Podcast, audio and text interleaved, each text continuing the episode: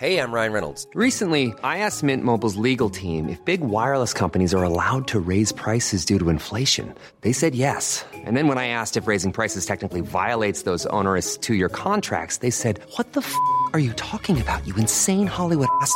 F- So to recap, we're cutting the price of Mint Unlimited from $30 a month to just $15 a month. Give it a try at mintmobile.com slash switch. $45 upfront for three months plus taxes and fees. Promo rate for new customers for limited time. Unlimited more than 40 gigabytes per month. Slows. Full terms at mintmobile.com.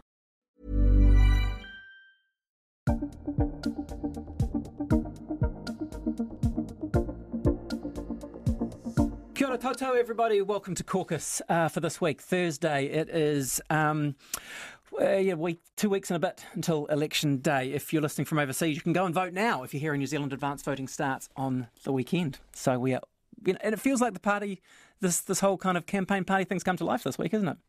Yeah, or some people may have debate fatigue depending on what they've been watching, streaming online, watching on various channels, Māori TV, obviously Newshub's one.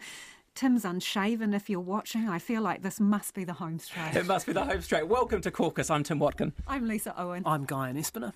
And I'm Scott Campbell. It's great to have your company uh, today. Um, so, as you say, Lisa, debates, debates, debates. Let's start with the big one on Newshub uh, last night. Paddy Gower moderating, uh, Judith Collins and Jacinda Ardern as the two leaders to be covered. Um, what did you make of it? Well, I think the winner on the day was actually Newshub with a much superior broadcast, and I think probably got more out of the contenders. In terms of the two contenders, well, I'd call it pretty much a tie, I think. Yep. They were both playing to their respective audiences. Judith Collins, I think, was trying to get more of her zingy one liners in there, her eyebrow raising and personality punches. But I don't think anyone um, landed the knockout blow. No.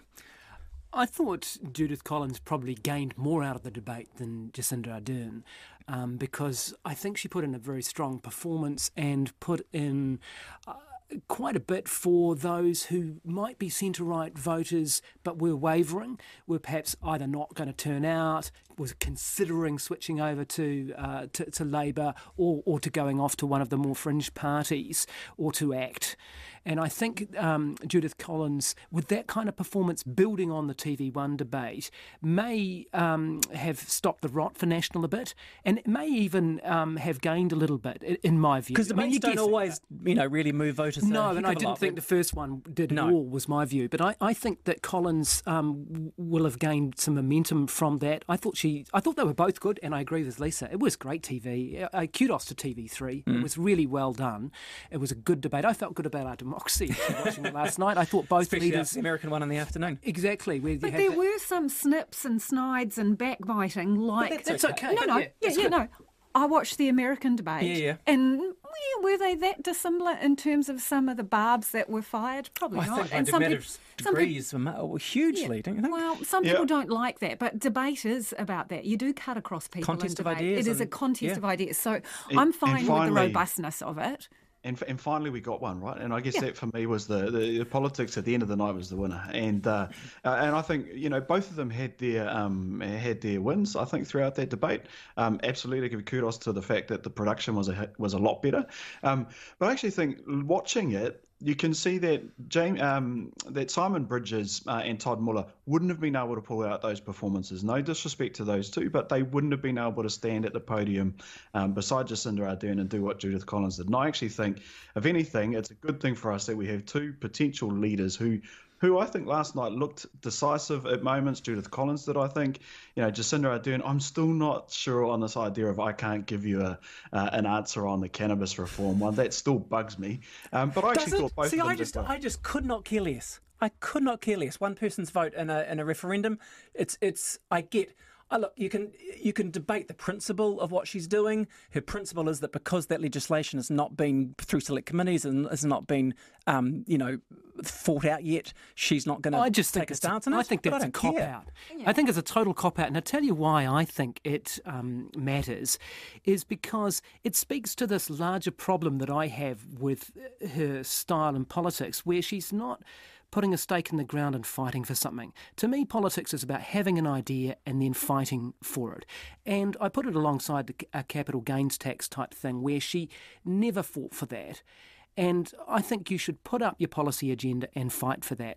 And to be going into an election refusing to say which way you are personally going to vote on the cannabis uh, referendum, I just think it's a cop out myself. I, I get why she's doing it because she doesn't want to frighten the horses, um, but I think it's a cop out. Yeah, even the frighten the horses argument, I think there's a gross inconsistency there because obviously last election debate from the same television network, she came out saying she was going to decriminalise uh, abortion, Abortion. which is highly controversial. And she's got a some view on the euthanasia and didn't have legislation. Yeah. But the euthanasia lis- refer- le- referendum, the legislation is in place. There's no changes to that legislation. She's already voted for it in the House, so that's, that's, on, that's on done. the issue of other abortion, thing, on the issue of abortion, cannabis is still a, a debate to be had. understand that, but abortion at the time that she raised it and came out in the debate saying that she would decriminalise it, in fact, um, was made it uh, made it an issue s- central to the election campaign. Even though Andrew Little was the one who then took responsibility Yep. for for managing it, if you like.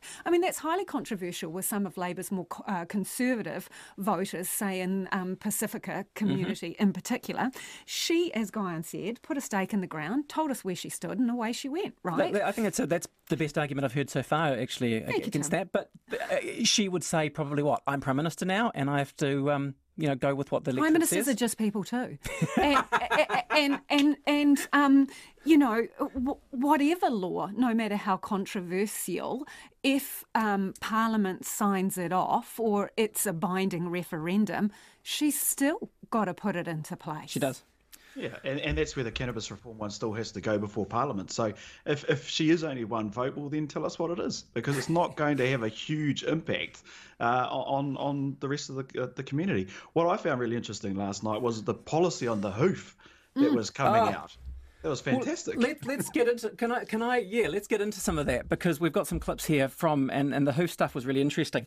Um, one of them was that it seems that Judith Collins now with our first grab on the wage subsidy, um, and uh, Judith Collins is going to pass a law to get some of that wage subsidy back from the companies who have been receiving it. Listen to this.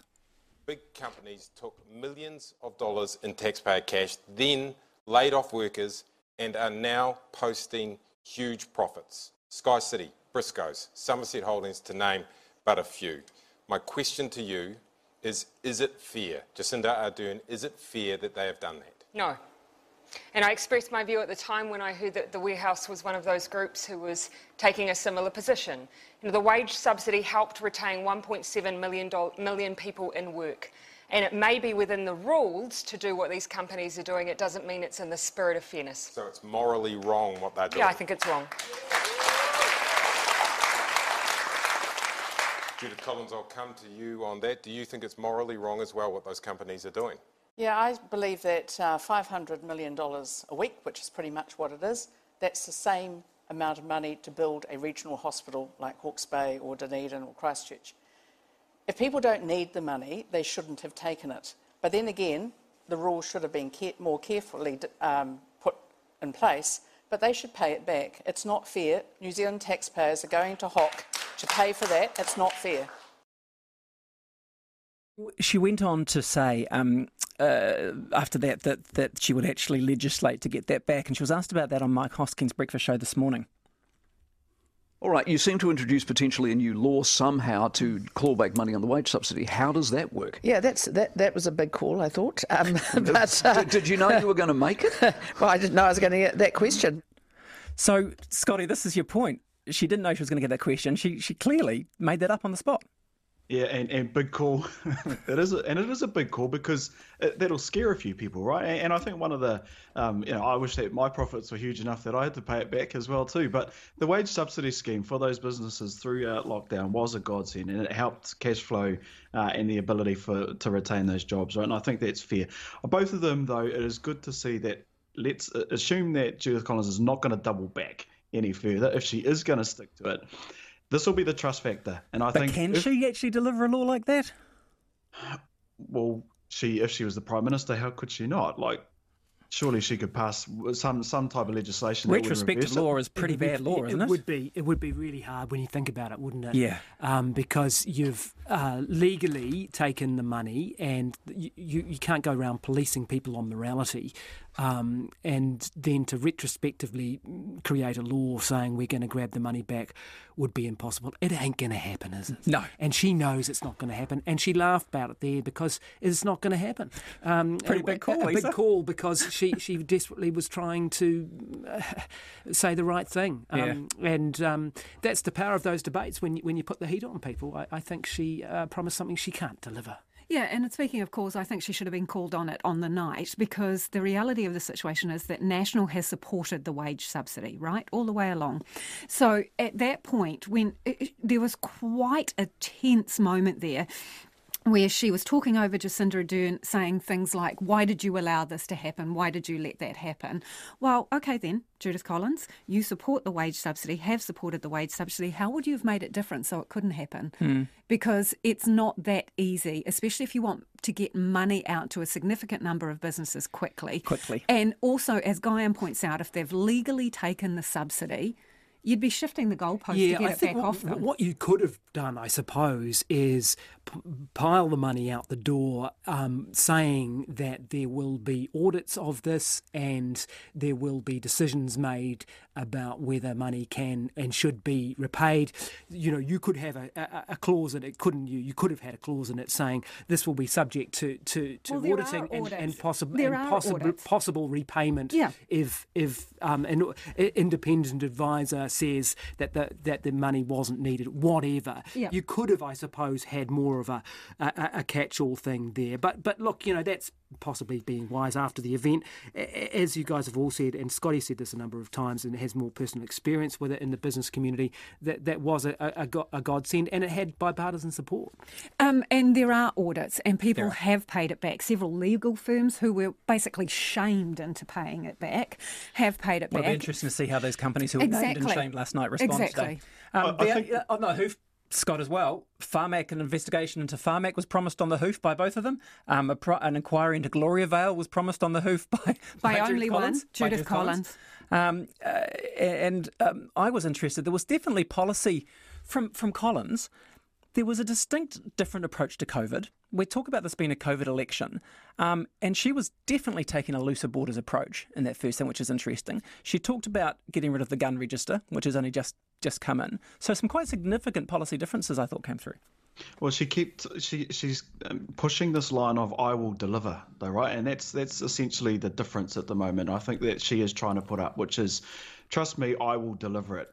These guys over here say something, they come up with all the nice, um, the nice words, and they've got these nice and fluffies, but they don't deliver. And I think that's last night. That for me is what she was trying to get across. The the gun register one.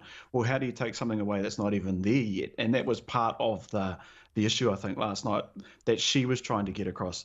Um, interesting on the Pharmac one, and again when it came to the cancer drugs, and good on Paddy I think for calling them on it, which was yeah well two million, uh, two hundred million, but then by the time you take fifty million a year for Keytruda, um, there goes all of your cancer drug funding. So.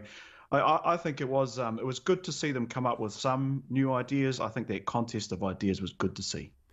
Yeah, I think um, they both agreed, didn't they, to uh, an investigation into Pharmac. Yeah. Yes, so they that, that's going to happen, and um, it's something that I've looked at quite closely over the last eighteen months.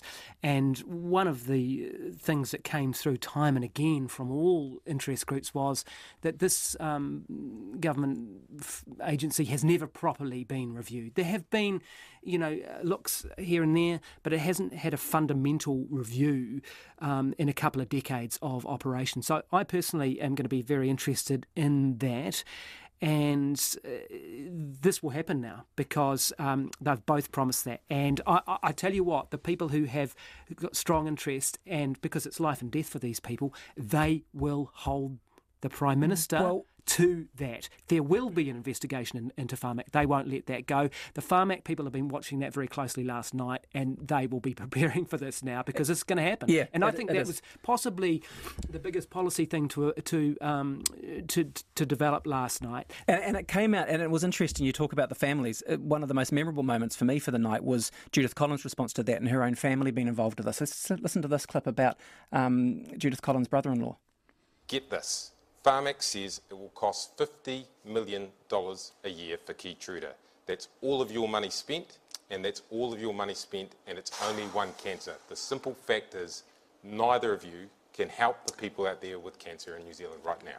With that sort of money, you'd have to say, Paddy, you've got to get people diagnosed really early. And my brother in law was like some other people who couldn't even get in because of the lockdown and got told over the phone that he had terminal cancer. That's what's happened.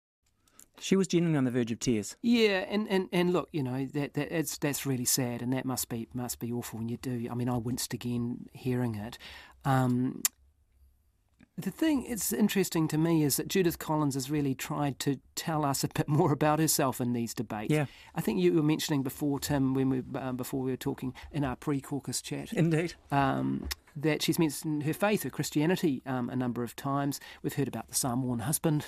Um, she hasn't had the time, has she, to do the um, what you often see in the uh, in the magazines and things when a new leader comes, and she hasn't had that time. So she's been trying to squeeze in these little um, elements of her life and to show the different sides of her personality, I suppose. And um, yeah, look, I think that probably you know that won't have done done much harm at all. Let, us not deny that with the grab because um, the Winston Peters she talked about briefly and um, miracles came up in the debate as well, and this is where the faith came in again. Now, I want to turn to leadership, starting with you, Judith Collins. Quick question Is Winston Peters irrelevant? Yes. Jacinda Ardern, is Winston Peters irrelevant? It would be a disservice of someone I've worked with for that long to describe him in that way. But ultimately, voters are going to make that call, Paddy. Okay, so voters might make him irrelevant, is your answer. Uh, Judith Collins, do you rule him out then? Is there no way, even with some miracle that Winston Peters gets back, that he would ever be involved with any national government new leader? You ruling him out totally? As a Christian, I do actually believe in miracles, but I tell you what, he ain't going to be one of them. I found this really interesting because I'm not doubting her faith, but the decision to include it in the debate, uh, I think, is an orchestrated strategy on her part. Earlier in the week, we heard her on faith repeatedly, mm-hmm. and this was in respect of Nicky Hager. She'd made a comment about Nicky Hager meeting his maker. This is the investigative journalist, and some people took exception to that because they thought it was a, threatening kind of comment. Um, and she explained at great length on Morning Report that um, her faith as a Christian was that at the end of her life, she would meet her maker than everybody else would, and they'd have to justify their actions during their lifetime at that point. And so, as a Christian woman, this is what she believed.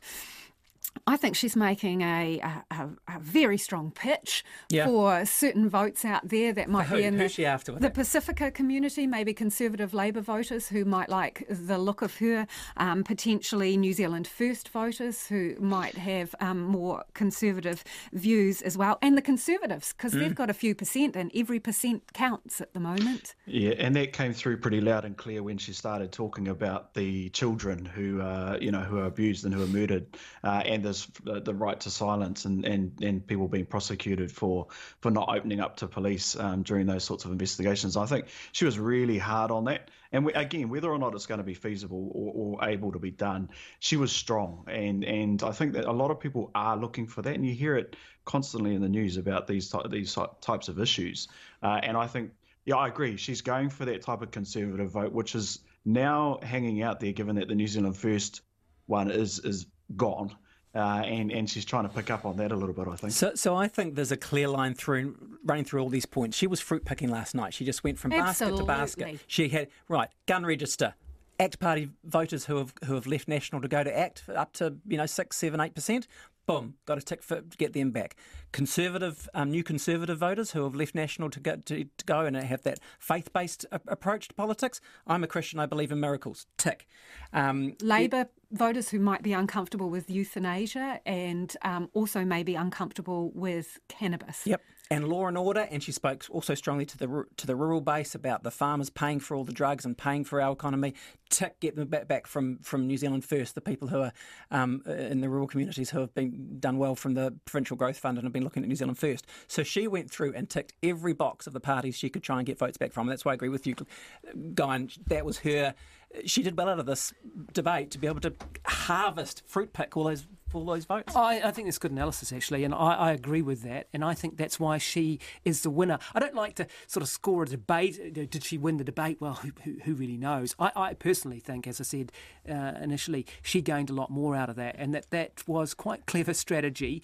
And she probably didn't scare off any of her actual voters, um, the National Party sort of um, base. So, yeah, I, I, think she may well have stopped the rot. Um, the game really is to keep National in the 30s, isn't it? Or as close to 35 as he can. And, and I think she, she went some way to doing that last night. Yeah, I suppose Labour will be sat there chomping on their nails in some part, thinking, whoa, we um, delayed the election flip. Um, lucky it it's not that soon enough for them. yeah, it? lucky it's not that far away because Judith Collins is in essence running out of runway. If that wasn't the scenario, I think that um, they would be worried about yeah. what kind of momentum well, look, she can the, get. The other point on, on, that is that you know what we it is a COVID election, and it comes after three years of, of this incredible emotional connection that Jacinda Ardern has created with the, with the electorate through crisis after crisis. Her crisis management has been so you know well received.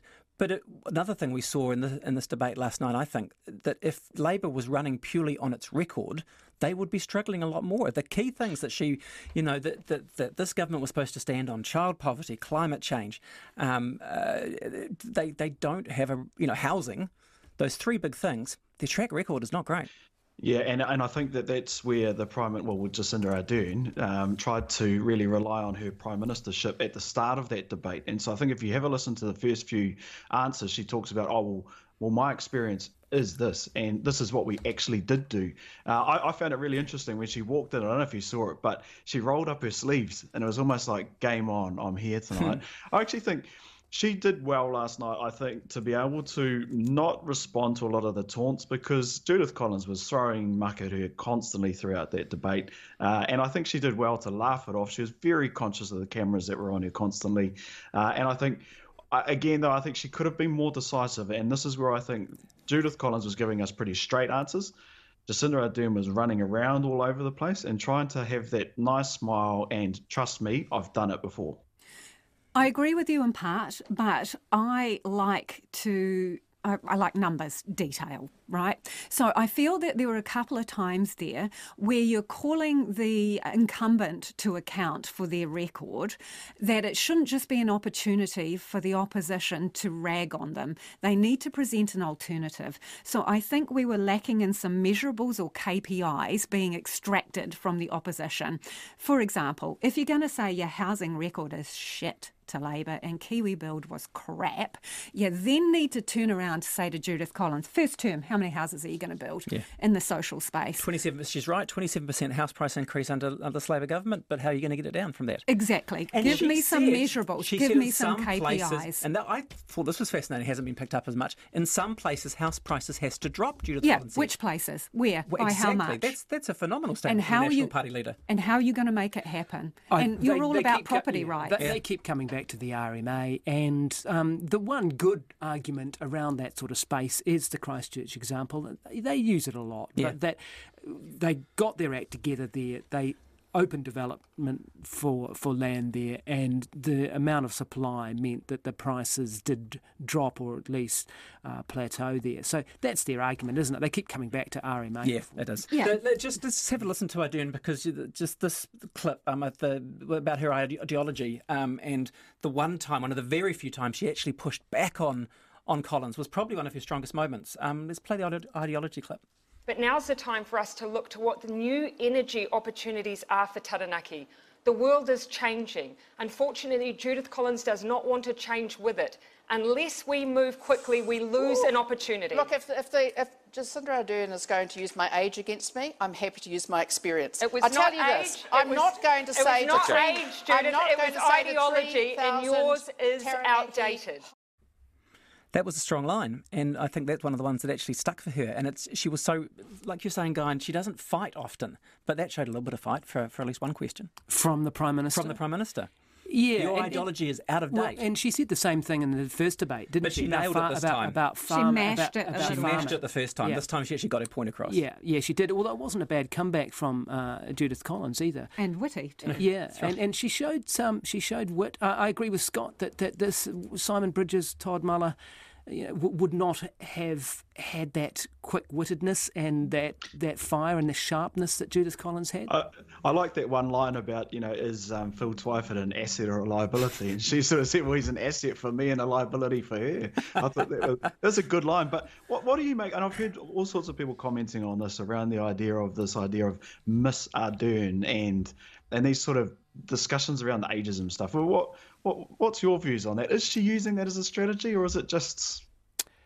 Yeah, probably. Well, you, you got to work out what to call them, don't you? And then we read into um, that. What uh, I think she's not using her name because Jacinda's name is like a brand. Yeah. So she doesn't want to reinforce it. The world over, it, it's an unusual name. Jacinda Mania. And it's the Jacinda Mania, and, and that is a name that has become known overseas. So she's wanting to neutralise the Prime Minister's brand. But why not Ms. Ardern then rather than Miss Ardern? Well, I suppose Helen Clark was Miss Clark. She was. So I think it is a way of keeping her at arm's length, putting her in a certain place. And I'm interested in your take on this, Scotty, because there was a couple of times where arguably Judith Collins she got her snide on, right? When she when she well, let's listen um, to one of those when she asked about um, you know, she she said, Yeah, um, okay. "What are we talking about, dear?" And so all the talk, all the fluffing around about emergencies, tell you what, actually it's got worse, What's not your better, plan? under this particular What leader. is and that's your plan? What? What for, dear? Climate change. Climate change. Okay, well, I'll tell you what. Scotty. Yeah, snide, yeah, sn- snide remark. Um, but again, I guess who's she? Who's she? Um, you know, to your point earlier around apple picking, well, who, who's she trying to play to? And I guess that there's a part of the community that will say would have agreed with her. Well, who is this younger, jumped up uh, person who's sort of saying, "What's your plan? What is your plan?" And it was, I think, in, in some ways, it was a. It, it, Judith Collins said, "Take me as I am." Right, and the in the analysis afterwards, she said, "Well, that's just me. That's how I talk." Uh, and I guess we are starting to see more of her. Uh, and and I don't read too much into it. I thought it was a bit of a snide comment when it came out. If she actually meant it, then um, I guess that's where the problem would come in. She called her on um, manners as well, as in Judith Collins called Jacinda Ardern on manners for interrupting her. Manners. Manners. Yeah, so I found that interesting. And I think uh, we've talked before at various points about um, the female vote in respect to John Key, right? Yep. The undecided women who were seen or believed to have uh, bolstered John, John Key's vote. And I'm wondering where Judith Collins sits with those voters, given those kinds of remarks and given the brand that Jacinda has, Jacinda Ardern has created for herself in terms of wanting a better style of politics, not wanting a blood sport, having a kinder style of politics, juxtaposition, Yeah. The phrases that Judith Collins was using. Yeah, it's tribal, isn't it? We all Yeah, know people like um, Jacinda Ardern and Judith Collins in our own lives, don't we? We know Mm. the the um, the, the woman of, of Judith Collins' age who, who, who turns up and, and, and speaks that way, and we know the progressive younger um, woman like Jacinda Ardern. So I, I think people you either identify with that or you don't. Yeah. And, And certainly, uh, if you look at social media, both bases loved their, per- yeah, their leaders' performance. Yeah. So, I think you, and it's what I liked about the the debate last night is is, is you're getting that. You're getting the, the, the centre right, stronger woman, and you're getting the younger progressive centre left um, leader. And so, yeah, it is. any, it any is. big winners and losers for you guys? Well, there'll be a couple of people who'll be pretty happy. I imagine David Seymour, who's supposedly been anointed as deputy prime minister if they get there. Uh, and, and Although then the she was coming for his vote. She was coming for his vote, though. Yeah, but he's he's a spectacular operator or something like that, isn't he? That's what she That's said. true, that's true. I, I think what what it what it what for me what it showed last night is that there's an obvious choice either either Labor and the Greens, uh, and or National and Act. So, That's what last night told me. So one of the losers is New Zealand First because they were dismissed out of hand, and you're Well, dismissing them now. Well, they well, well they weren't a part of the debate other than one question about Winston Peters. And, Jacinda Ardern uh, really used all her skill and agility to get round that in a respectful way, I thought. In I the thought it was well done. Addressed the yeah, Winston I thought, Peters yeah, question. I thought it would have looked disloyal. I, I like that answer from her. Yeah. Saying, you know, well, I worked with the guy for three years and I'm not going to I'm not gonna rag on and, him. And, Yeah. and write him off. Um, whereas um, Judith Collins um, was questioning his immortality. I felt sorry for Feilding, just saying. it was presented as the meth hub of the universe by Paddy. Feilding is a great town, got to say. About 20 years in a row, it was the most beautiful town in New Zealand. Don't bag Feilding. I think the you, you mentioned um, the the losses, who were the losers. One thing I would point out for both of the leaders, nobody had a plan B around COVID. What happens with the borders if we're sitting here ad infinitum waiting for a vax a vaccine? Jacinda Ardern said that's never going to happen. The science tells us this, this, and this.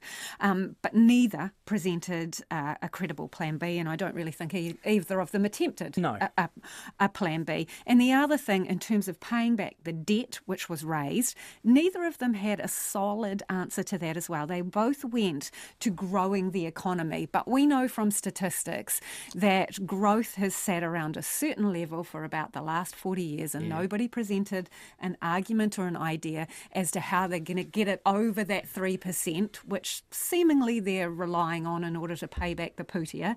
Um, no details. No, So, Ardern said more apprenticeships, and, and Yeah, but- Collins said, um, you know, more tech support. but there was, the, but they both shared the same gaping hole. Yeah, In terms of those Yeah. things.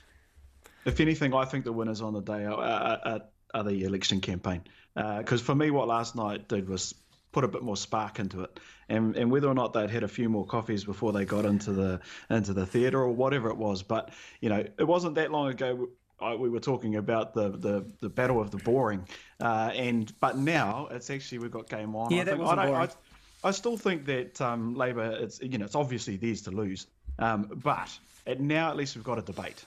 And that COVID thing I thought was interesting. I mean, we haven't talked about that much, and, and none of the commentators have. But I, it still struck me that, you know, in a in a in an environment where the polls have showed that New Zealanders have really liked the conservative approach we've taken, Collins was quite bravely saying, you know, if if Christchurch had an event like Auckland did now, I would not put the rest of the country into lockdown level two. I would keep things open.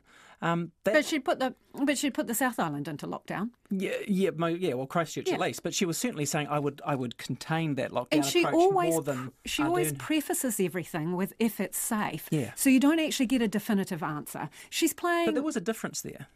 minute. I Mm-hmm. actually think they're pretty they're, they're close to agreement in terms of the way those things have been handled, and I think National has struggled to differentiate its its approach to COVID by saying, "Well, we don't have all the information that they do. If it's safe, we'll do this." So no definitive answers on Any how they would handle Well, you don't really want to dis, um, differentiate when the government response has been internationally lauded, really, and we're all sitting here going, "Gee, we're lucky we're not in just about any other country in the world." Mm. No, so why I would you want to distance yourself Well, from that- that? And as Lisa says, I mean that, that's the difficulty.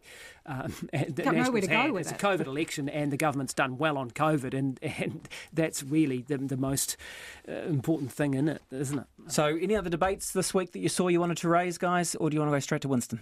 I think we should go straight to Winston because he was, you know, the elephant in the room or not in the room last night. Yeah. So, um, let's. We've had obviously the SFO has had its play um, this week, and um, let's just hear how Winston Peters responded to the news uh, um, earlier this week that the SFO has laying charges against uh, two people um, involved with the New Zealand First Foundation. Okay, thanks for coming. Today's decision by the Serious Fraud Office, being announced right now, exonerates the New Zealand First Party of any electoral law breaches. Having in fully investigated the allegations, the SFO has cleared the New Zealand First Party, all of its ministers, all sitting members of the New Zealand First Party, all candidates standing for election, and all party employees of any wrongdoing. It's a relief after months of this cloud hanging over the party that we have been fully cleared. Fully cleared when two people have been charged. Who are not MPs or members of the party, etc., etc. Yeah, well, he's, sitting- well, not he's, sitting he's claiming that the Not foundation and the party are completely um, separate. So Yes. why would they be um, sitting MPs or, or, or ministers?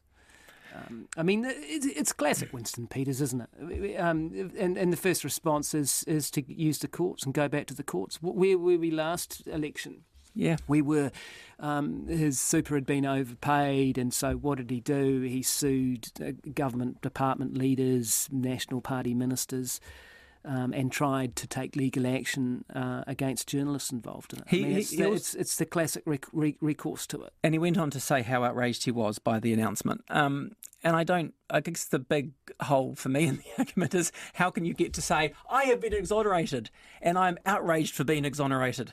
You can't say both of those things, right? I mean, if he's outraged at He's the fact- outraged about the timing of his exoneration. but surely the counterfactual is that they didn't say it, and the cloud of uncertainty hung over him until the election, rather than him being exonerated and the voters knowing that he was clean. and what- if he genuinely thinks he was exonerated, then this, this is a great thing for the what SFO to have done. Surely. know when he was giving that uh, statement at five o'clock was that they had been in court for the last week, trying to basically gag the SFO and suppress any announcement of what had occurred, not only until the election but until the formation of a new government. So you would have had that scenario where you go into coalition negotiations not knowing any of this stuff about uh, these. The public wouldn't have known it either. And again, I go back to 2017, where he was negotiating in good faith with the National Party.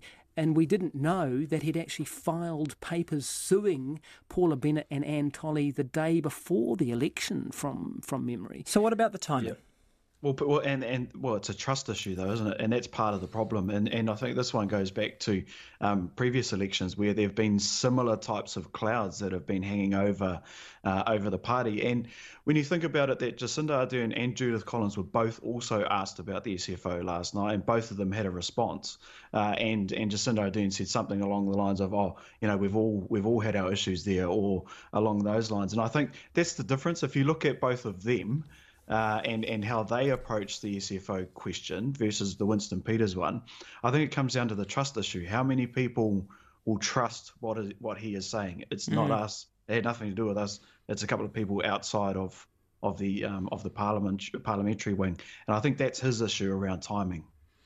But Lisa, you know, it's a reasonable to raise. Oh, there we go. It's reasonable to raise the questions, right? Is it a pro, how much how appropriate is it for a government agency and a, le- and a law enforcement agency to make statements just two and a half weeks out from election? He made the Comey comparison with Hillary Clinton.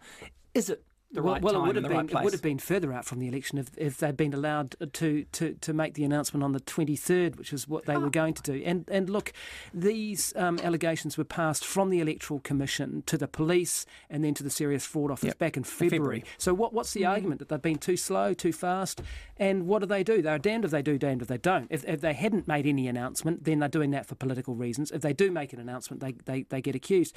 So you know, I mean, they they they're reticent to take cases as SFO, aren't they? The, the, got a- the counterfactual is that you didn't say it when they knew it, and they hid this information from from voters. Uh, I'm very um, like strongly on this. I'm a journalist. I believe in transparency. So when the information is available, it should be made public as soon as it is practical to make it available. Yeah. I find it absolutely extraordinary that a sitting member of parliament and the deputy A prime deputy minister, prime minister. a deputy prime minister tried to gag gag the serious fraud office. Utterly extraordinary. So I believe it should be in the public domain. People and fight the case again. If, if you're Yeah. exonerated, then we'll all know because Well, when, it- when the information comes out and the names are released and the full facts are there, then he's going to be able to stand and fall Yes, by that. that and, claim, and name, and if he wants to make that argument, name the people. Presumably, if he if he Yeah. knows Well, and, and tell us, because that's a key piece of information we still don't know. Just as a sidebar, I find the use of the word exonerate to be very um, interesting as well because I, you know, that's a proof-based thing. So what we have here is some people are charged and some people aren't. Uh, the bottom line for me is is that uh, voters deserve as much information as possible before they go to the polls, and if this is information that is available, then they should have it. Absolutely. Yeah, and, and they'll make up their minds, and this is what I mean around Yeah. a trust issue. So they, they'll, they, you know, people are not silly. Um, they'll, they'll watch the, the news footage, they'll listen to it, they'll read it in the papers, and, and they'll make up their mind on whether or not they trust it. and I also thought, sorry, utterly go. disingenuous to hold a press conference. Um, because there was obviously an agreement that at five o'clock, you know, the starter's gun would go off and the SFO would send out its press statement and Winston will get to stand there, Winston Peters will get to stand there and take control of this situation by having his own press conference to announce the outcome of the serious fraud office. Again, I wonder if that would have been the same scenario had it been different players for a start. And the other thing I just want to say is utterly extraordinary. I didn't hear mentioned at that um, press conference, and someone can tell me because, uh, to be truthful, I was on air at the time, didn't hear the entire press conference.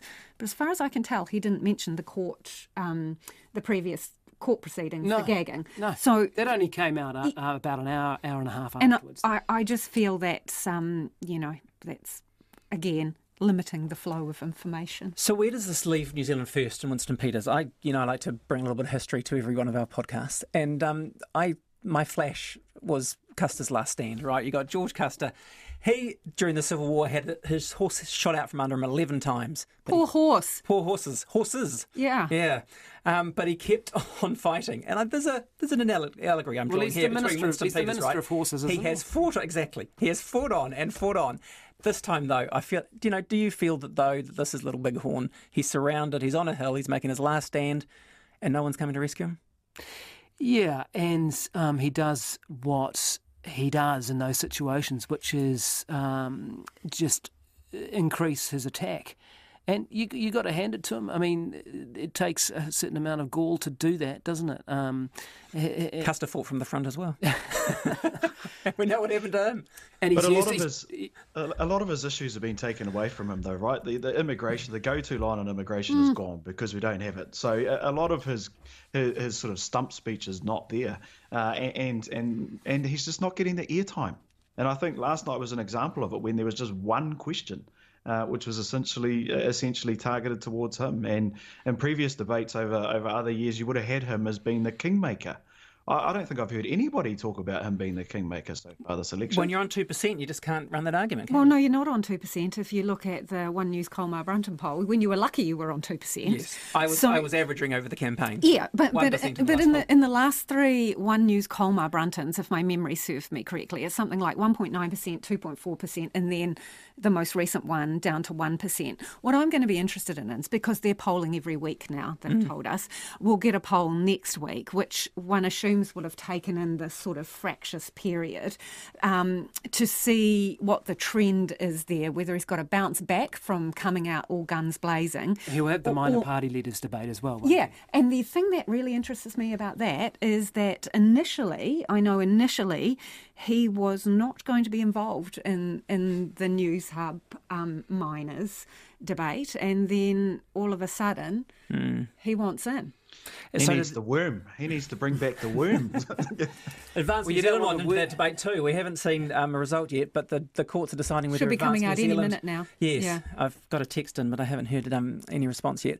Um, but yeah, the Advanced New Zealand. What do we make of the debate? Things. I mean, if Winston can get back, can, can you know force his way into into that debate? Should Advanced New Zealand get a place? Uh, well, it depends on the criteria set by the network because some of them have set a, a clear criteria that you have to either have polled at a certain amount or you have to have had an elected member Mm. in one of the last two terms. Are, are various. I- I'm mashing up the different criteria, but you set your criteria. I am of the belief that some ch- the, the channel has to have, um, or, or the broadcast agency has to have some editorial control over Mm. yeah, the- decisions. The, Americans have a, a debate commission, don't they? Yeah, they do. Yeah, That set the rules. Yeah, it's interesting. I mean, Yeah, and, we and could we do that, yeah, we can't take many other lessons from their debate this week. It was a, it was a bit of a shocker. But I do think that there's a um, there's a possibly a, a, call or a, a good case to be made for either the networks or the media getting together in some way and ironing this out in terms of get it's just getting a good straight criteria in. I, I don't want to take away the uh, you know the media independence of having your own debate and and and, and doing what you want to do, but we we've had this problem for many many years now under MMP with these smaller parties. We've had court cases Yep. Peter Dunne, um, uh, Colin Craig. Uh, and, and others. Uh, Māori Party had convinced TVNZ that they should get in because they were uh, electorate based, and uh, Billy uh, Te Kahika is making a similar call. And so I I just wonder whether the media needs to either get together or to, to straighten out and, Oh, look, and get, think- the, get the criteria right. I think the editorial independence is the, is the is the bottom line in all this. But I can tell you, hot off the press, Oh, yeah? What do you got? just um, uh, Advanced New Zealand lost. They are not being included in Oh, this debate. I was going to say pause. Let us all put our bets down, but too late. Sorry. Um, yeah, so. Um, We don't know on what basis, We don't know do on we? what basis, Okay. but no, just simply that um, Advanced New Zealand lost. Um, which is interesting because, as you say, the last time um, this happened exactly for a Newshub debate was when um, I was producing the program and spent Friday afternoon in court, and Colin Craig won. Yes, Um, on the, the uninvited debate guest. Yes, on the basis that um, you know uh, inclusivity wins, that you just have to make room because democracy is so important. Um, But that was was that that was 2014, That was right? And I well. Uh, I can't. My my the brain library is not working fast enough to know exactly what that decision was based on. You might remember, but 2014, we know that the Conservatives were um, were polling a hell of a lot higher than yes, I- any um, party fronted by Jami-Lee Ross and Billy Te Kahika. I mean, it, in in the final wash there, they got in the 3.9s from from memory in Yeah. 2014. So they were in essence a bigger player. That's before the demise of Colin Craig, leading up to the 2017 election. So so they had more of a presence. The the the the, the um, judge's ruling was very much on the basis that. Uh, the, the debates can have such an impact, and that to deny someone the chance um, when there's so much at stake, that they should they should have the go. Um, so it's interesting. It'll be interesting to see the And Billy Billy Te Kahika has been in um, uh, in the in an electorate debate. I watched him this week in the um, Te Tai Tokerau debate on Māori television. So he's getting airtime. He is, and I'd, I'd just like to say one thing about Advance New Zealand. Look, they were they were at, and we're going to play a clip, but we haven't got it out. The, um, from the debate I hosted in Epsom this week, and bless her, the Advance New Zealand candidate, um, you know, did her best, and she's new to politics, and this is one of the, you know, um, things where it's drawing in people. But you know, she sat there on stage and said. Um, Agenda 2021 from the United Nations mean that the means that the UN is coming to control our water. They will own our homes next year, um, and that um, uh, um, and, and raised issues about mandatory vaccination. Where did she get that from? Her 5G internet connection? Yeah. Have you read Agenda 2021? She said, and I was like, yes, I have. She said, well, the UN is going to own our homes. And I said, no, it does not say that. I mean, I, there, there is, you know, I, I just put that out there to people that if you are wondering about where your anti establishment vote goes, then just be careful. Uh, and, and, that, and Do that- some and That's research. the thing. That's the thing, right? They'll use it now. It, for them, it won't be a bad thing that they've lost in court. They'll go and say that this is a conspiracy against democracy It's and all sorts state, of things. mate. Her last, Oh. her last line was, her last line, I kid you not, was the UN is, is going to own our homes. And this, it, this is not a conspiracy. I've seen it on the internet. Well, the UN could pay my mortgage. That's literally what she said. quite happy about that. All right, guys. Um, wrap it up. Any final comments to uh, throw? What are we looking at next week in the in the campaign? We, uh, as you say, it's alive now. Bring yeah, there's a press debate. There's a press debate Yeah, coming that's up with the the the candidates. Money debate. Yeah, the Show Me the Money debate, and I mean these are coming in quick succession, really, for these for these um, leaders, especially when you're on the campaign trail trying to keep across all the issues and prep. And I thought you could tell last night that Judith Collins is prepped because she called Paddy Gower out on the fact that he used an exact same question Yeah. from the 2017 debate, so she'd clearly been swatting up. The one you produced, Lisa.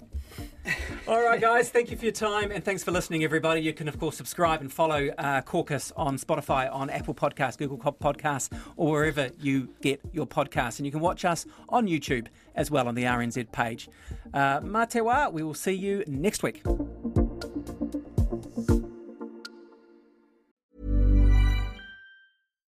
Botox Cosmetic, out of botulinum toxin A, FDA approved for over 20 years. So, talk to your specialist to see if Botox Cosmetic is right for you. For full prescribing information, including boxed warning, visit BotoxCosmetic.com or call 877-351-0300. Remember to ask for Botox Cosmetic by name. To see for yourself and learn more, visit BotoxCosmetic.com. That's BotoxCosmetic.com.